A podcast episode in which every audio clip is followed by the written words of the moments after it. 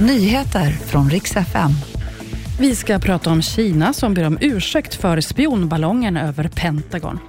Och om Runar Sörgard. Idag blev han återigen en fri man. Vi ska börja med nya uppgifter i fallet om Tove som mördades i Vetlanda i höstas.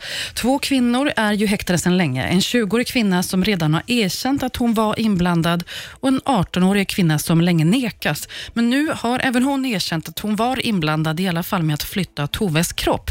Men också sagt att hon känt sig tvungen att medverka. I morse rapporterade vi om en spionballong som Pentagon har övervakat i några dagar. Den här har setts över både USA och Kanada.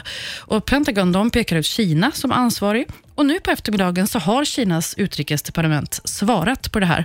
De ber om ursäkt, de förnekar att det var en spionballong men säger att den här har de använt för meteorologer och forskning.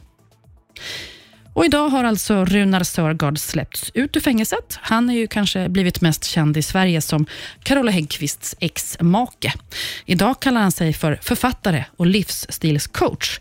Han har suttit inne för bokföringsbrott och skattebrott, men nu har han alltså avtjänat sitt straff. Planerna nu är att komma ut och träffa nära och kära, men också att ge ut en ny bok. Så ja, kanske kommer lite mer om den här historien framöver i bokhyllorna. Det var nyheterna. Jag heter Maria Granström.